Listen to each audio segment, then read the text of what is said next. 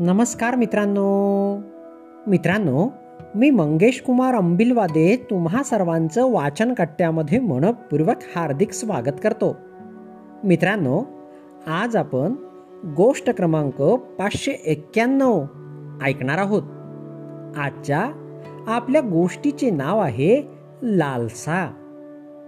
मित्रांनो या गोष्टीचे संकलन सचिन वावरकर अमरावती यांनी केलेले आहे.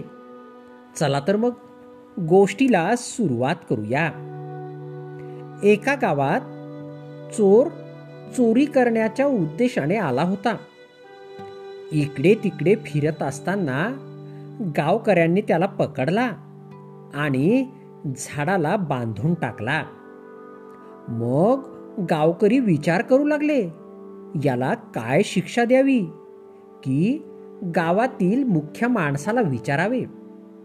या विचारातून असे ठरले की मुख्य माणसाला बोलावून आणायचे आणि चोराला चांगली शिक्षा करायची. सगळे गावकरी त्या चोराला एकटे त्या झाडाला बांधून मुख्य माणसाला बोलाविण्यासाठी गेले.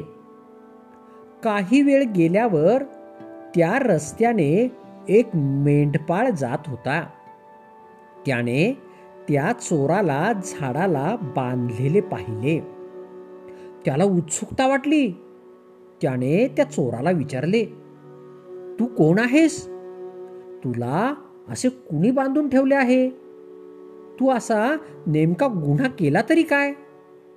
चोराने विचार केला ही सुटायची चांगली संधी चालून आली आहे. चोर म्हणाला अरे काय सांगू मित्रा? मी एक फकीर आहे. इथे काही चोर आले होते.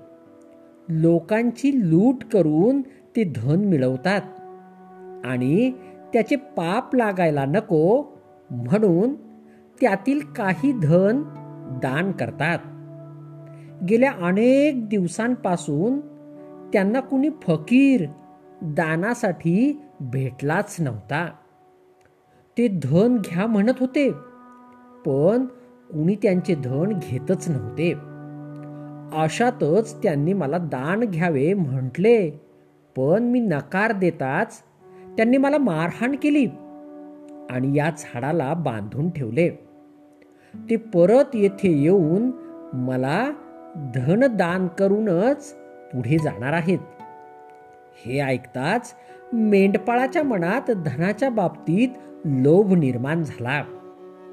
तो चोराला म्हणाला भाऊ तू फकीर. तुला धनाचा काय फायदा? तू ते धन घेणारही नाहीस. त्यापेक्षा आता अंधाराची वेळ झाली आहे. तू त्याचा फायदा घे आणि पळून जा. तुझ्या जागेवर मला बांधून ठेव. अंधार असल्याने ते तुला समजून मला धन देतील. त्यामुळे माझी गरिबी पण हटेल. चोराने तसेच केले. आपल्या जागी मेंढपाळाला बांधून तो पळून गेला. तिकडे गावकरी मुख्य माणसाकडून चोराला समुद्रात फेकून देण्याचा आदेश घेऊन आले. त्यांनी चोराची शहनिशा न करताच व अंधार असल्याने चोराचा चेहरा सुद्धा न पाहता त्याला समुद्रात फेकून दिले.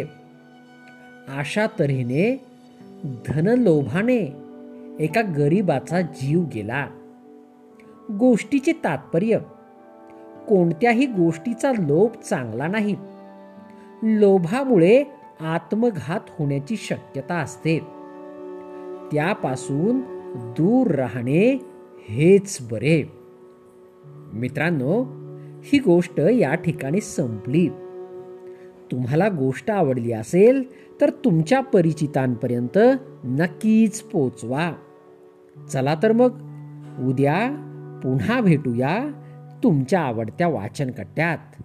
तोपर्यंत बाय बाय.